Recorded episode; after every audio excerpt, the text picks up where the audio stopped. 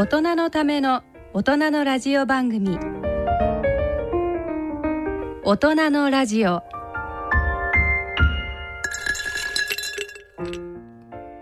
ご機嫌いかがですか？ラジオ日経大関俊です。毎月第5週の大人のラジオは特集を組んでお送りしています。今回は千葉工業大学学長で東京大学名誉教授の松井貴文先生のインタビューの模様をお送りします。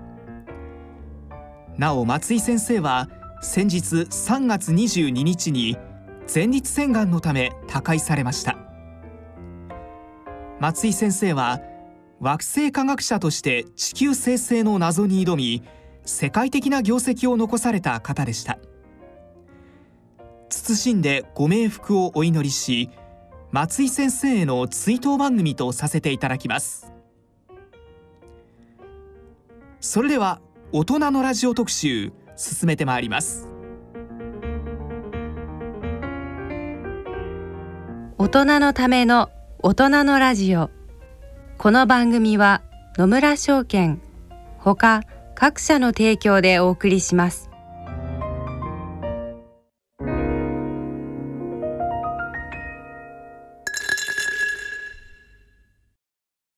大人のラジオ。ゲストのコーナーです。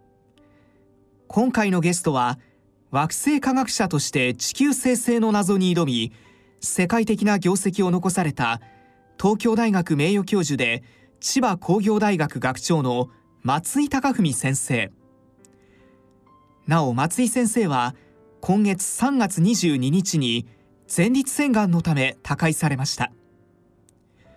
この放送は先月2月15日に京都で収録したインタビューの模様をお聞きいただきます。地球外生命は存在するのかと問い続けてきた松井先生。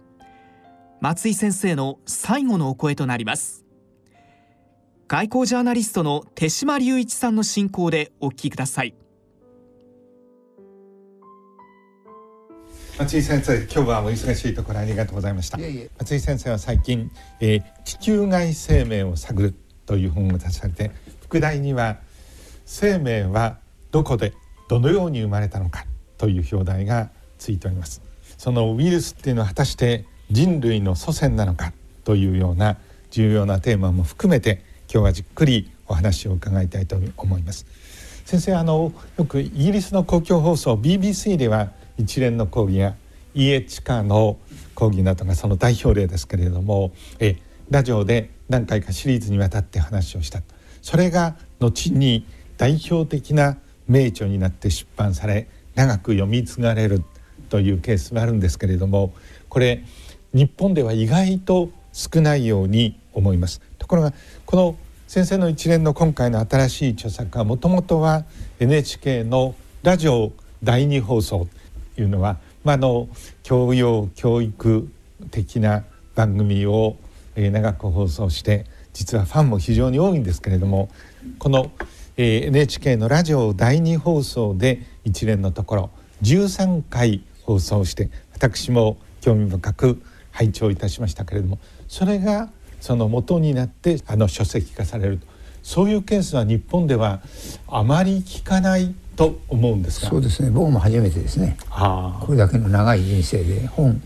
100冊以上書いてますけどあはい。初めてですね。えーこのあの松井先生の13回のシリーズっていうのはおそらくあのエディターの立場からするとですねこれほとんどそっくりこれを骨格にして書籍化できるというふうに思ったと思うんで私は感心するのはこれ見ましたら今回の本の版元は大和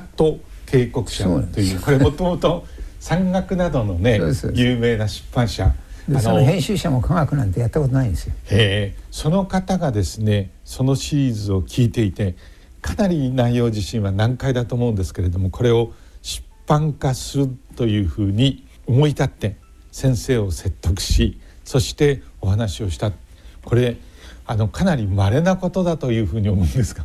いやまあ、はい。まあ稀かもしれませんね。ああの何回もあると稀じゃないんだけど。ただやっぱりあの科学や特に宇宙など手がけていない普段は編集者なわけですよね、むしろそういう人の方が一般に分かりやすく本を編むということそうですね。できるんですかね。えーまああのその過程は大変でしたけどね。ああやっぱりそのほら起こす人がはい。知識がやっぱりないわけでしょ、はい。だからやっぱり間違えて起こすんでそれを説明するために何回も講義をやりましたよ。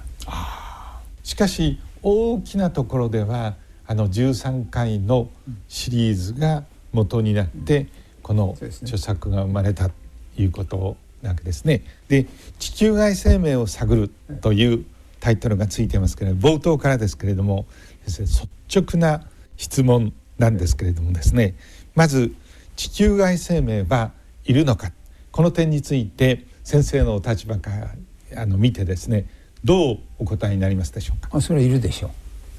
この宇宙ははい。生命を生む宇宙なんですよ。ただし我々のような知的生命体は我々しかいないと思います。はい。だから地球上で生物進化っていうのが起こりますよね、はい。地球上の生物っていうのは系統樹的には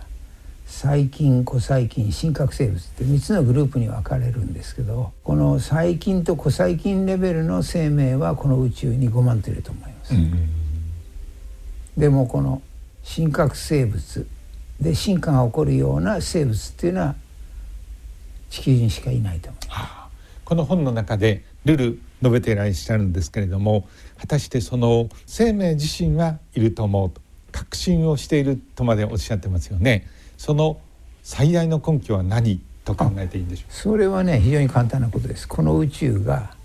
化学法則が成り立つ宇宙だからです。要するに地球も生命も化学法則で営みしているわけですよ。か、はい、だからまずこの宇宙が化学法則が成り立つ宇宙だっていうことを考えるとそんなに不思議なことではない。なるほど。リスナーの方にですねその先生がおっしゃる化学法則とは何なのかこれを少し噛み砕いてご説明いただけますでしょうか、あの化学法則って何かっていうと原子があって原子っていうのは原子核と電子ですよね。はいでそれが電子のやり取りをして化学反応を起こしてるわけです。だから化学法則が成り立つ宇宙っていうことは原子核と電子まずこれがなきゃいかんってことですよ。はいところが素粒子論的にはこの宇宙に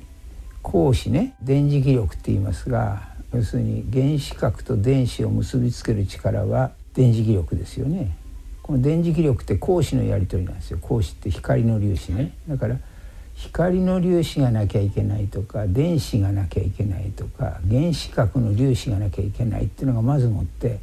化学法則が成り立つ宇宙であるための必要条件なわけです。原子核っていうのは実は陽子と中性子でできてるんだけど、はい陽子と中性子はクォークというまた下の階層の素粒子からできてるんですよね。だから必要なものは何かというとクォークと光子と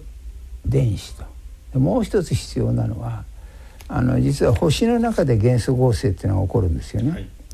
ビッグバンの時に元素合成が起こって、まあ、水素とヘリウムまでできるんですけどそこで終わっちゃうわけです。重い元素ができないわけで重い元素がないと化学法則成り立たないでしょ。だから水素ヘリウムから炭素窒素酸素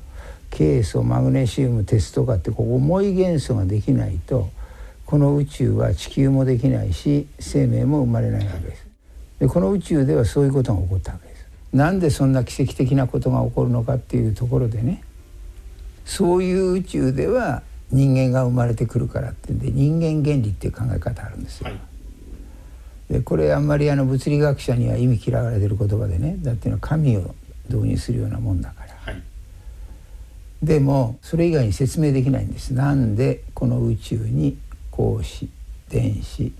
クォークがあるのかもう一つねニュートリノも必要なんですよ。ニュートリノっていうのは星の中の元素合成が進んだ時に最後に爆発を起こすんですけどね。その爆発に必要なんですよ。でこの作られた鉄までの重い原子核とかさらに重い原子核はその爆発のエネルギーで作られるんですがこれが宇宙にばらまかれないとこの宇宙は化学法則が支配する世界にならないでしょだからやっぱりニュートリノも必要なんですでこういうその素粒子がどうしてねこの宇宙で準備されたかって全く分かんないわけです。あるいは水素とヘリウムまでできた後炭素を作るためにはヘリウムの原子核を3個ね。炭素は12でしょ、はい、ヘリウム4でしょ。だから3412個ぶつけないと炭素ってできないんですよ。だから炭素を作る反応ってものすごく難しいんですよ。ここでもね奇跡的ないろんな乗数というのがあってまあ作られたと。それを見つけたのがあのフレッド・ホイルですけどね、はい、あのフレッド・ホイルっていうのはビッグバンっていう宇宙の始まりの命名者です。まあ、いずれにしても非常に不思議なことがいっぱいあってこの宇宙は化学放送が成り立つ宇宙になったと。でそれは物理的には説明できないわけです、うん、そこでね昔から人間原理っていうねそういう宇宙でないと私たちは生まれませんよと。そういう上数は選ばれたんだと。この宇宙はそういう宇宙上数含めて全ての上数が人間が生まれるように選択されたんだっていう考え方があるわけ、はい、これをね人間原理っていうんだけどこれは嫌でしょ物理屋さんは、うん、しかし神のごとくまさに奇跡的に人間は選ばれたんだこれ神の領域になるかもしれないと。したがって今松井先生は物理学者は本当は意味嫌っていうふうにおっしゃいましたけれどもまさに物理学者の代表的なお一人である松井先生はその領域にもあえて議論はしておられる。あそれがね事態が改善されたのはね20世紀後半です。あの超弦理論って聞いたことあるでしょ、はい、スーパーストリングセオリー。実は超弦理論っていうのは量子重力理論なんですよね。量子論と重力を結びつけるような世界の理論。でこのね超弦理論っていうのは現在のいろんな法則をもとにしてどんどんどんどん遡っていってそれで量子論と重力論をつなげたような世界を作ってるんですけどこのね超弦理論的には実はビッグバンの前に何が起こったかっていうのが理論的に予想できるんです。でそれをやるとね要するに揺らぎなんですよね真空の揺らぎの中から宇宙が生まれてくるんだけど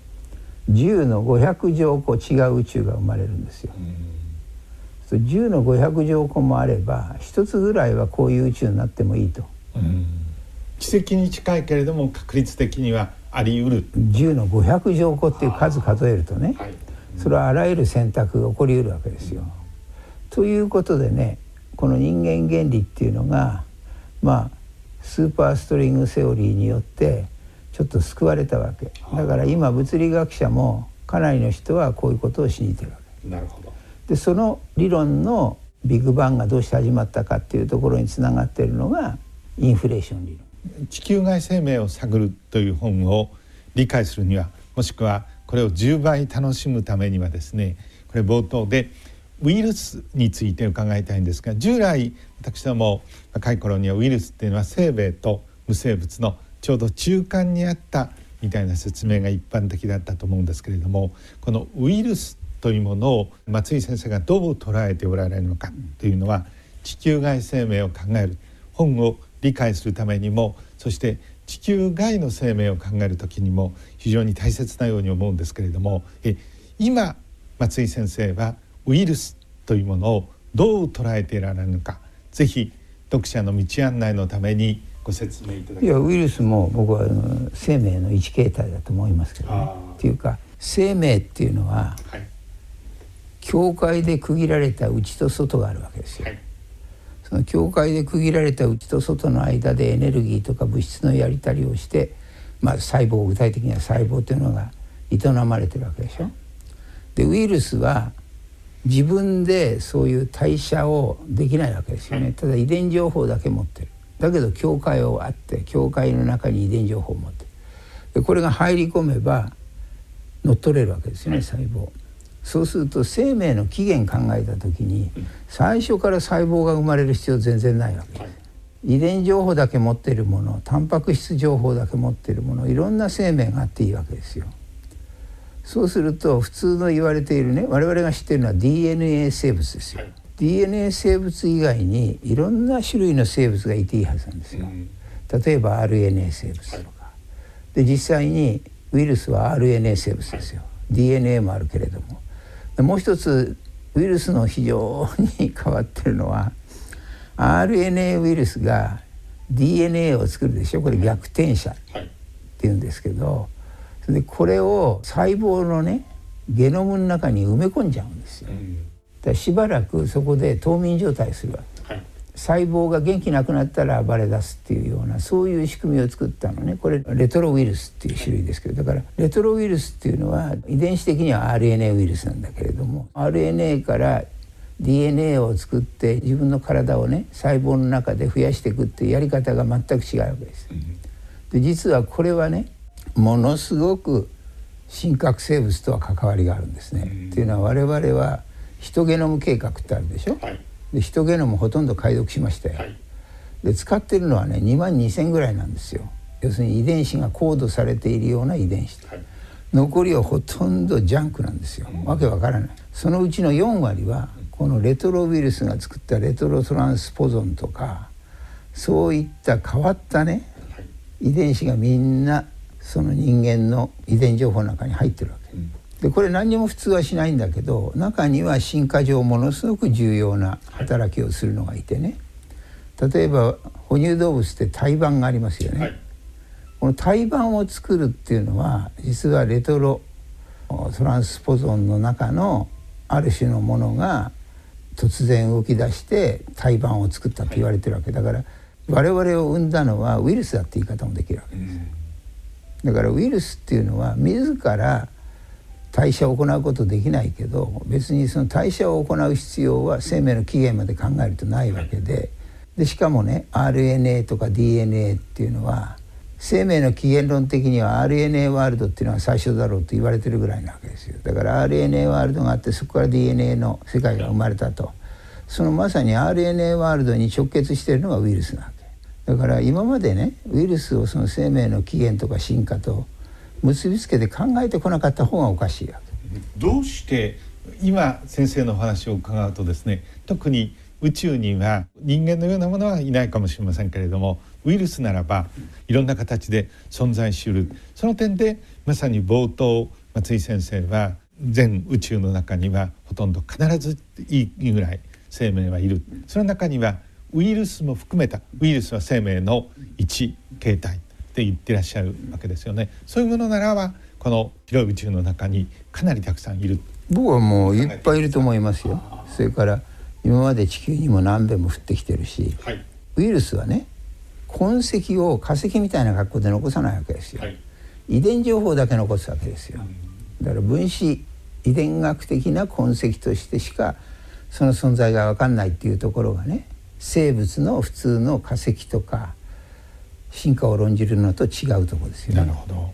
さてここであの宇宙からですね地球にちょっと視点を戻してみたいと思うんですけれども地球っていう中にですね、うん、まああの生命の原初的なものが生まれ、うん、そしてそれが育ってきてそれがホモ・サピエンスに至るわけですけれどもですねこの地球に今のような生命体がなぜ発生したのか。一つ先生この本の中でもですねアルカリ熱水噴出口というものが非常に重要だというふうに言ってらっしゃるんですけれどもその話を含めてちょっと分かりやすくご説明いただければ。あの生命って何なのかっていうとね、はい、結局電子のやり取りで生命活動を営んでるんですよ、うん、で地球も電子のやり取りをしながら地球環境を維持してるんですよ、はい、で火山活動を通じて実は電子の状態が違うようなものが地球の中から出てくるわけ。はい、でその電子の流れを実は利用して、まあ、これだから電流が流れてると、うん、そこにコンセントを差し込んで電球を作りましたっていうのが生命なんですよ、はい。うん、だから最初の生命は地球の中から出てくるエネルギーを使ってその電子のね、はい、流れを利用して自らの爆薬反応を起こすような生命だったはずなんですよ。うんでそういう場としてどういう場所が適当かっていうと実は以前はね熱水噴出口っていうとものすごい高温のブラックスモーカーっていう300度ぐらいになるような、はい、そういう熱水噴出口だったんだけれど2000年になって実はアルカリ熱水口というもっとずっと穏やかね780度のアルカリ性の流体が地球の中から流れ出て、はい、であのブラックスモーカーと似たようなああいうその構造を作るようなものが見つかったんですよ。それつい最近のことなんですね。そうそう2000年ですよ。それまではそんなことね誰も考えてなかった。はい、でもう一方でそういう場が見つかる以前から生命がどうやってエネルギーを生み出しているのかと、うん、ATP ってご存知ですよね。はい、でその時に実は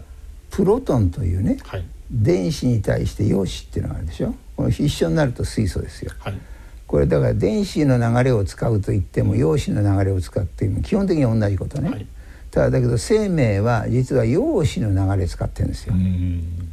で細胞壁を通じてこっち側とこっち側で陽子の濃度を違える。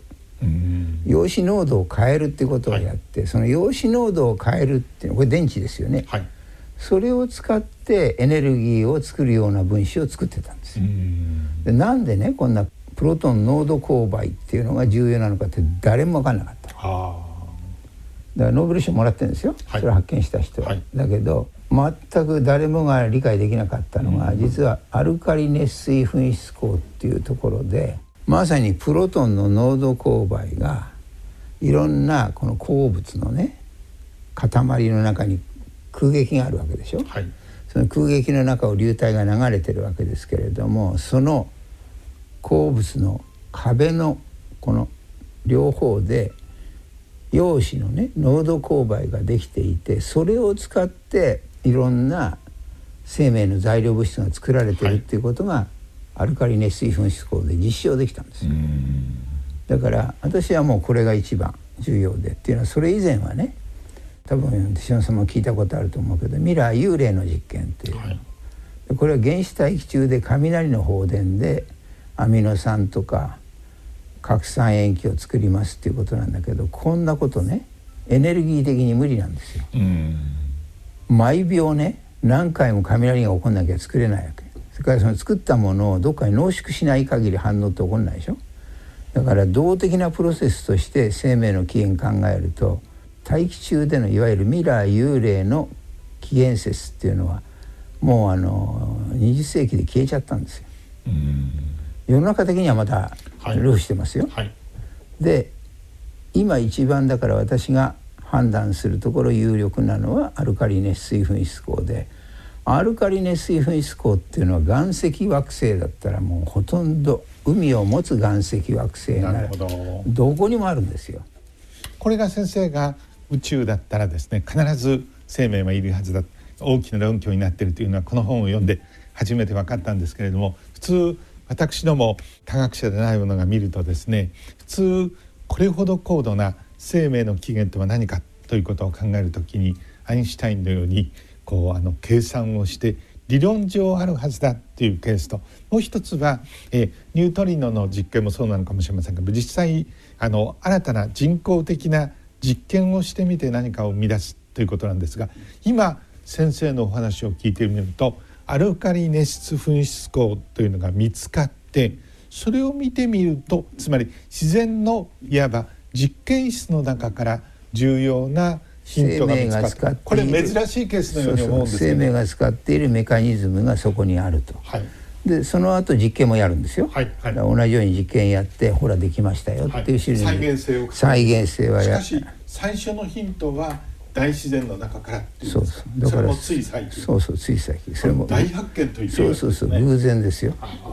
その主張している人は、うん。それを見つけたわけじゃなくてあるはずだということを言い続けたわけです。なるほどなるほど。でアルカラ熱水孔をまあ言ってみればあのキーワードにしてそこからあとはあの生命がずっと進化をしてくる。それで考えますとね全宇宙には地球に似た惑星のようなものがあってそれはおそらくアルカリ熱水孔を噴出孔を出すようなところはたくさんありますよね。そうすると生命が生まれてくるはず必ずあるというんですけれどもそこで質問なんですけれども地球のようにホモ・サピエンスみたいな高度な知的生命体が出てくるって他では先生そういうものはないはずだそれを先生は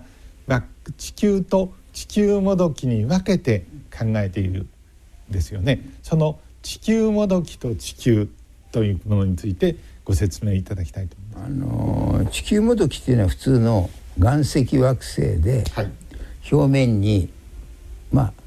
液体の水が存在すると、はい、ただその液体の水がそのさらに表面が氷で覆われてもいいんですよ、はい、だから氷惑星でもいい。そういうのを私は岩石惑星で表面付近に液体の水を持っているような惑星のことを地球もどきの惑星。それはアルカリ熱水噴出口はその海はあるわけですので、うん、そこは吹き出している可能性は非常にもう岩石惑星って必ず火山活動がありますから、はい、火山活動に伴ってアルカリ熱水噴出口ってできるんですよ、はい、だからそういう天体は表面が液体の海で覆われていようが氷で覆われていようが必ずある。だから太陽系でも例えばエウロパとかね、はい、エンセラダスとかこういうまあこれ衛星ですけれどもそれの海底にはあると思いますよ。地球外生命がかなり、うん、えー、あるらしいと思われている、うん、まさに天体宇宙を研究している人たちに非常に注目を集めているところありますよね。だから今、うん、はい、あの惑星探査で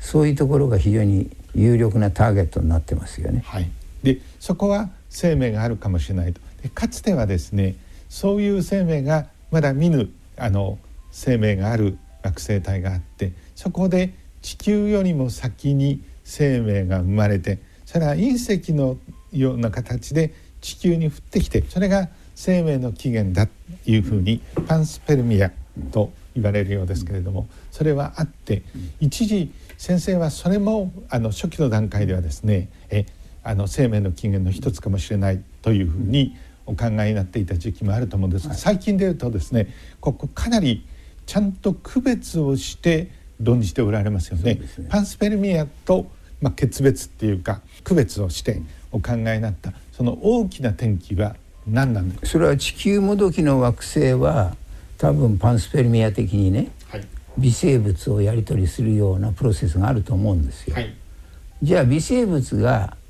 運ばれてきたらそれが進化するかっていう点が一番重要な地球では実は進化が起こったんですよ、はい、この進化っていうことはあまりみんな深く考えなかった、うん、で進化ってね一番大きなイベントをいくつか言うとまずシアノバクテリアの誕生、はい、真核生物の誕生。多細胞生物の誕生。それからホモ・サピエンスの誕生です。これはね進化上1回しか起こってないんです。どういうわけかね。で1回しか起こらない現象っていうのは実はダーウィンの自然淘汰っていう考えでは説明できないんですよ。何回か起こるものは自然淘汰というね、はい、考え方で説明できるんですけどそれが4回も起こってるわけです。でそれを実際にじゃあどうやってねそういうあの地球が地球になるようなあの確率みたいのをどうやって計算するかっていうとまあ私はね地球上にある鉱物に着目したわけです。はい、っていうのは地球上には5,000何百種類も鉱物があるんだけど生物が関与するのがそのうちのね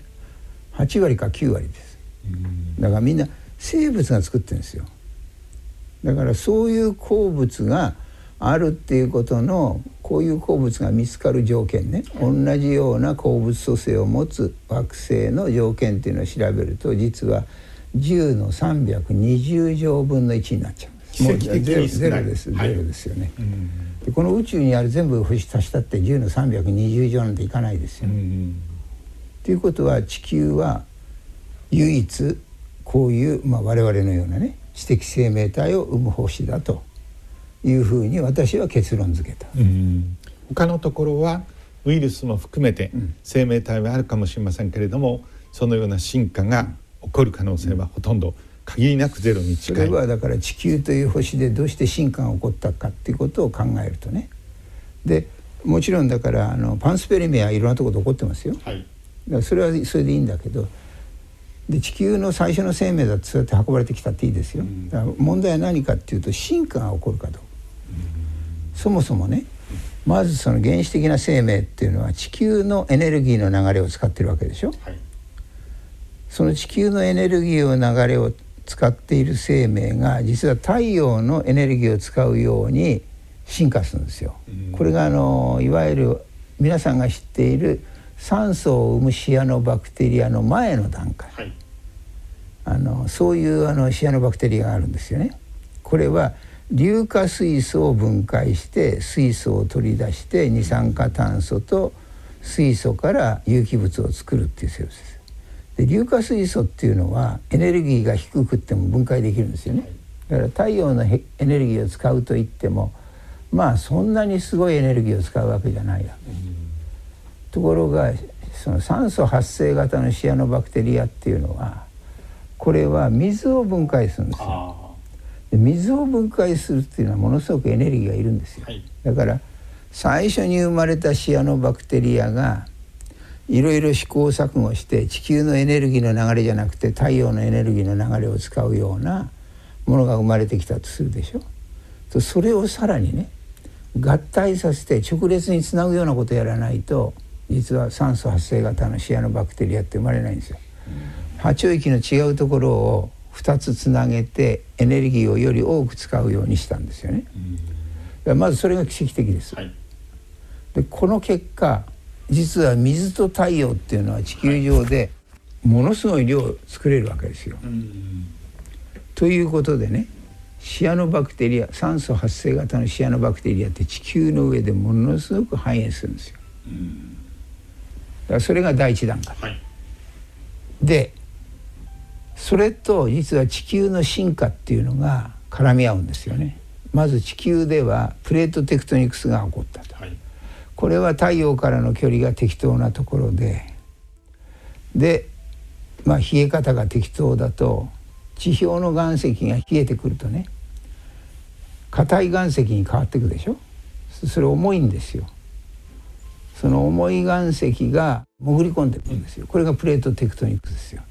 このプレートテクトニクスが起こったために実は地球では地表にあった海洋底にあった地殻が水を含んでマントルの中に入っていくために溶けて大陸地殻っていうのが生まれたんですよ。で大陸地殻が誕生したんですね。だからプレートテクトニクスに伴って大陸地殻が誕生大陸近くって軽いんですよだからそれまでは海しかなかったところにこう表面に大陸近くが顔を出したわけそうするとね原始大気雨が降ったりするでしょ？すると地表を侵食するんですよ。ということで大気と大陸近くの相互作用が起こって実は二酸化炭素の大気が激減するんですよ。みんな海の中に運ばれてね。そのために太陽は実は生まれた時は今の70%ぐらいの明るさしかなかったんだけどだんだん明るくなってくる、はい、その明るくなってきても二酸化炭素の大気を減らしたために地球では海の蒸発が起こらなかった、うん、金星では蒸発が起こった、はい、火星は小さすぎて凍りついちゃった、はい、だから地球は特別に海を持つ惑星として存続し得たんですよね。うんうん、でそこでシアノバクテリアが生まれてくると、はい、そシアノバクテリアっていうのは二酸化炭素をやっぱり取り込むわけでしょ、はい、ですからこれ環境に影響するわけですよ。はい、でこの理由は分かんないけれども今から23億年ぐらい前にスノーボールアースという激変が起こるんですよ地球に。だからプレートテクトニクスが始まり大陸地殻が始まりそして23億年前にスノーボールアース地球が全球凍結しちゃうんです。でその時に実はシアノバクテリアからどうも真核生物が生まれたらしい。だからものすごい環境変化っていうのが生物に負荷を与えてなんか生物の生存戦略を変えたとしか言いようがないわけ、ね、決定的な進化が起きる、うん、決定的な。だからその真核生物が。なるほど。で実はもう一回起こるんですよ。それが最後です、ね、最後、はい、6億年とか7億年前に2回起こってるんですが、はい。はい、これもスノーボールアースなんですよ、うんでその時に多細胞生物が生まれるんです。なるほど。だからこれもね何らかの関係が。ある、そういうだから環境と生物の共進化が起こらないと進化って起こらないと、もちろんこれにウイルスの進化も絡みますよ、はい、ということが地球で起こったで科学者はですねダーウィン以来進化というのは一つあの科学のメインテーマであったにもかかわらず今先生あの宇宙のそして地球の進化というものについてこれまでサイエンティストはあまり意を用いてこなかった関心を用いてこなかったっていうのは僕らにとっては非常に大きな驚きなんですけれどもこんなに大きなつまり進化が起こっている。それをどうしてあの松井先生以前の世代はですね解き起こそうというふうに思わなかったんでしょうか？だってこれ進化ってあらゆることが絡んでるから、はい、全部を知らなきゃ語れないんですよ。宇宙の始まりから、はい、それから星の誕生から、うん、惑星の誕生から地球の誕生から生命の進化から。はい。だ全部を一人の人が語らなきゃできないわけですよ。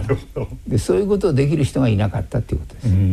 つまり僕らがこの地球外生命についてのですねえまさに本を読んで大変興味深いんですけどその全部に通じてしかもこうあの大きな物理学のあの基礎のところを非常によく分かっておられた松井先生がつまり全部のえあの進化について論じているっていうのがあのとても興味深くて確かしかし今限りなくあの専門は分化されてますからなかなか。そういう点では日本の教育とか科学技術の在り方に大きなやっぱりあの非常にあのインパクトを与えているように思うんですけどそこでですね今この本をひとたび離れてですね日本のそれから世界の科学技術のこれからの在り方にとってとても示唆的ですよね。うん、えそれについてつまりもうそういう意味ではある意味でこれまでの教育のシステムそしてそれに基づいた新しいあのイノベーションについて非常に示唆的だというふうに思うんですがそれについてお話を伺いたいと思います。まずね何でも幅広くやればいい統合的にやればいい今の教育そうですよ、うん、だからちゃんとした人が出てこない、うん、それはもうみんないい加減ですよやっぱりね一つでも世界一を知らなきゃダメですよ。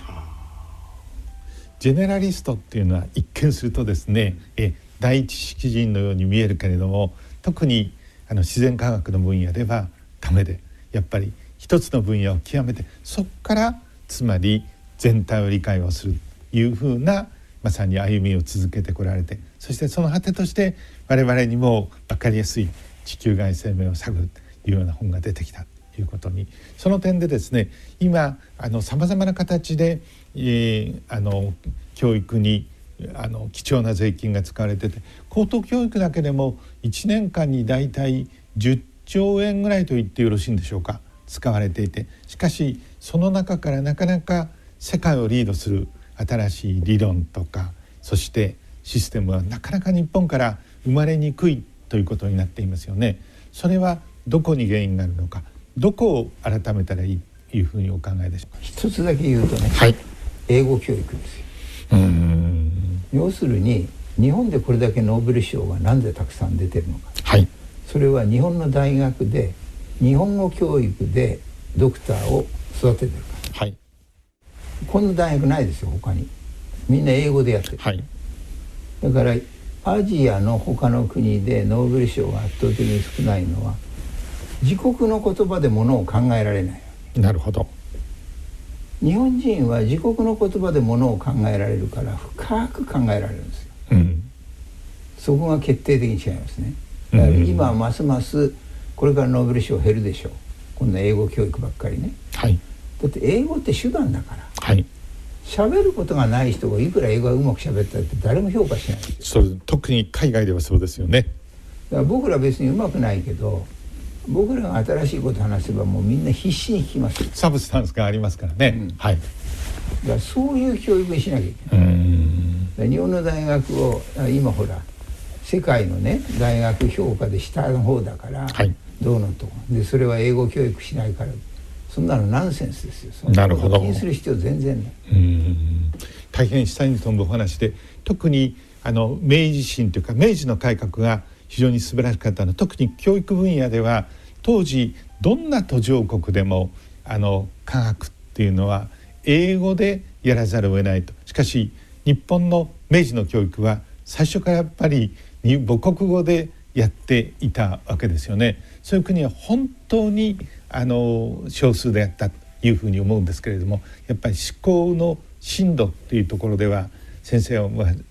見られるところそれ非常に重要と。いや僕はもうだって自分の経験でもね、はい、英語私も人並みには喋りますよ、はい、だけど私の喋る英語なんてね中学生程度ですよ。だから話す内容があるから。発音がそうかもしれませんけれども内容はあるわけです。内容があるからみんな聞いてくれるけれども、はい、表現はね、うん、そんなにあの深い表現してるわけではない、うん。だから向こうで育てばねもっといろんな深い表現できると思いますよ、うん、だけどそうなっちゃうと英語で考えるようになるんです、はい、英語で考えたら日本人独特の発想っていうのは出てこないですよ、思考の深度も非常に浅いものにならざるを得ないですよね。日本はやっぱりあの翻訳文化でしょ。はい。やっぱりそこ重要なんですよ。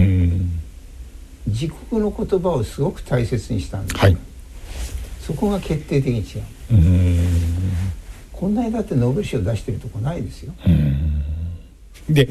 これまではですねたくさん出たんですけれどもこれからもたくさん出るかっていうと今ノーベル賞をもらってる方々はもう昭和の時代に基礎研究をというその点で危機感はお持ちだと思うんですがいやもうすごい危機感持ってます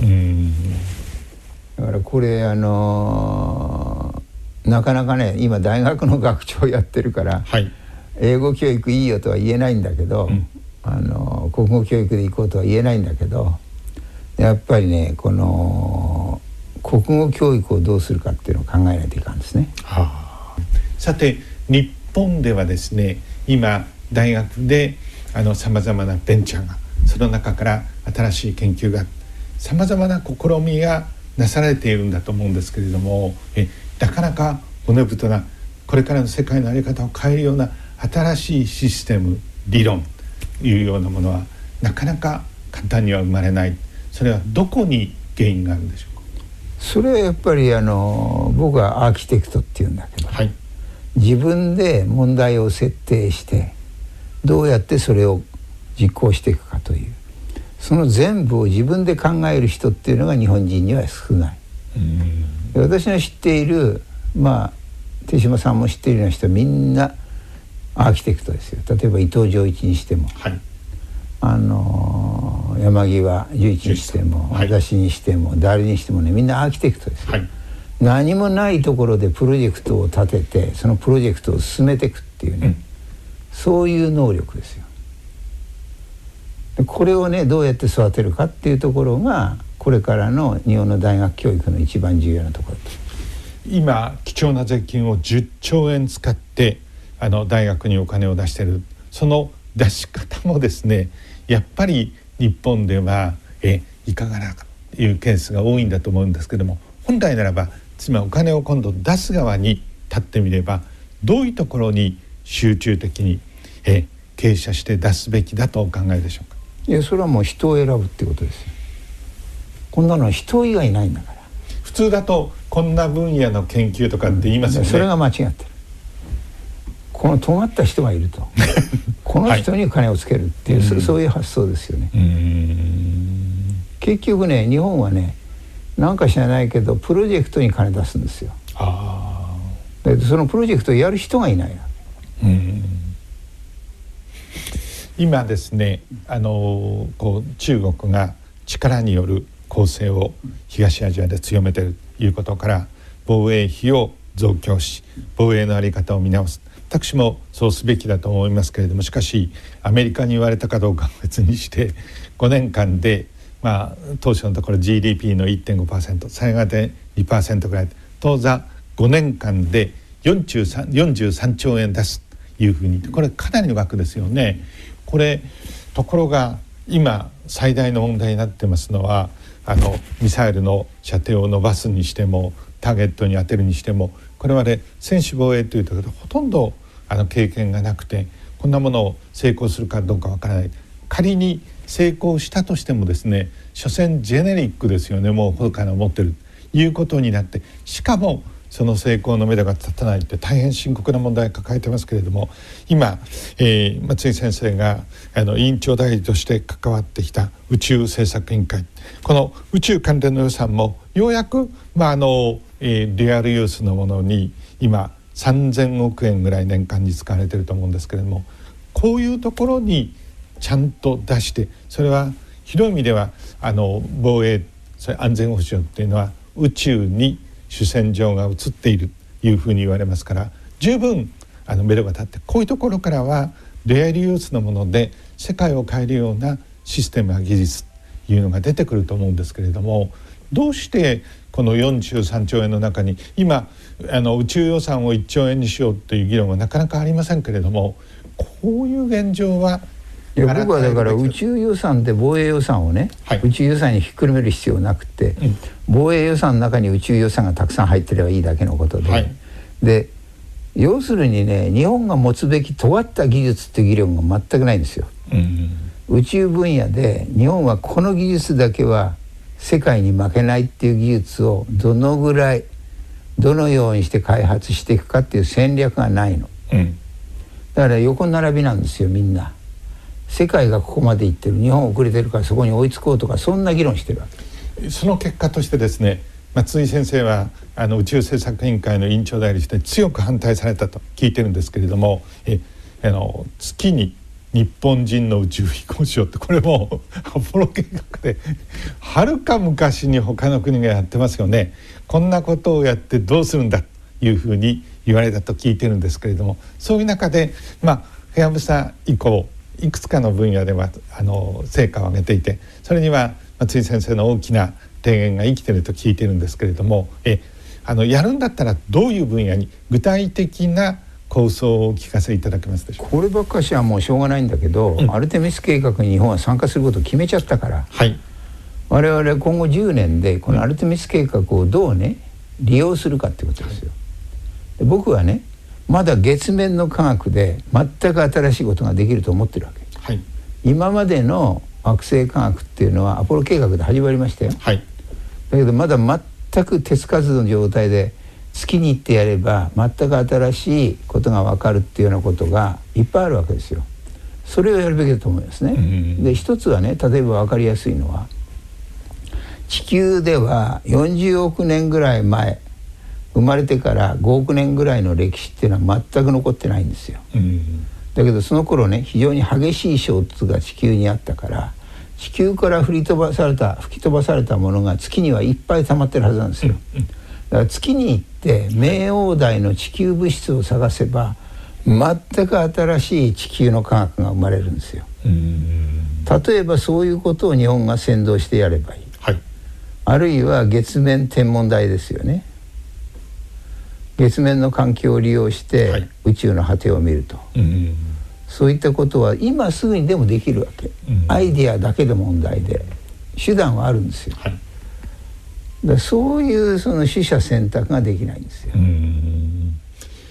あの私は長くアメリカのペンタゴンも担当しておりましたのでアメリカにはいわゆる日本でいうような産業政策ってのはありませんですよね。で産業政策を司るかつてのえ通産省現在の経産省というようなものないアメリカには、えまさに資本主義の非常に尖った国ですのでまさにそれを示すようにないんですけれども一方全くないのかっていうとそうではなくてペンタゴンの中に DARPA 高等戦略研究局というのがあってこれ大体日本の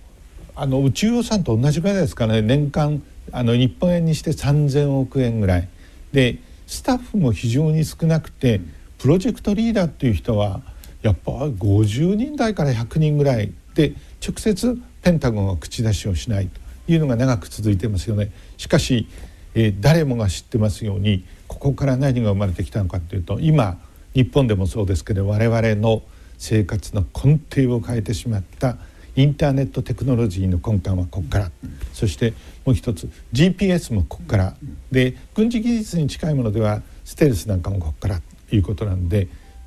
最も大切なものがここから生まれてきてしかもアメリカはそれを無償で世界に冷戦が終わると解放するということに気前はいいわけではなくてその周辺に巨大なビジネスが生まれますから元は取れてるんですけれども。えまさに今回、えー、防衛費として43兆円みたいなので機構は作る必要がないんですけれども考え方としては日本版 DARPA のようなものは非常に重要だと思いますけれどもこれを言うと、えあの大学で軍事研究だみたいなことにすぐなるんですけれども、えあの松井先生そこは比較的批判をあえて受け止めて、えー、ご発言をされているように思いますがいかがでしょう？いやそうだと思いますよ。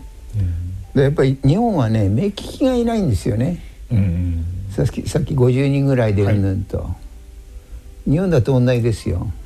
50人ぐらいねその目利きに人を選ばせりゃいいんですよ。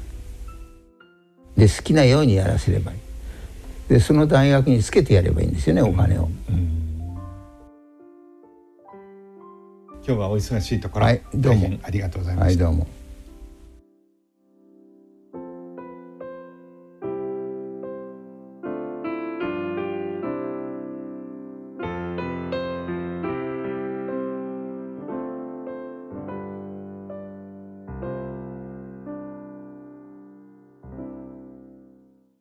大人のラジオ。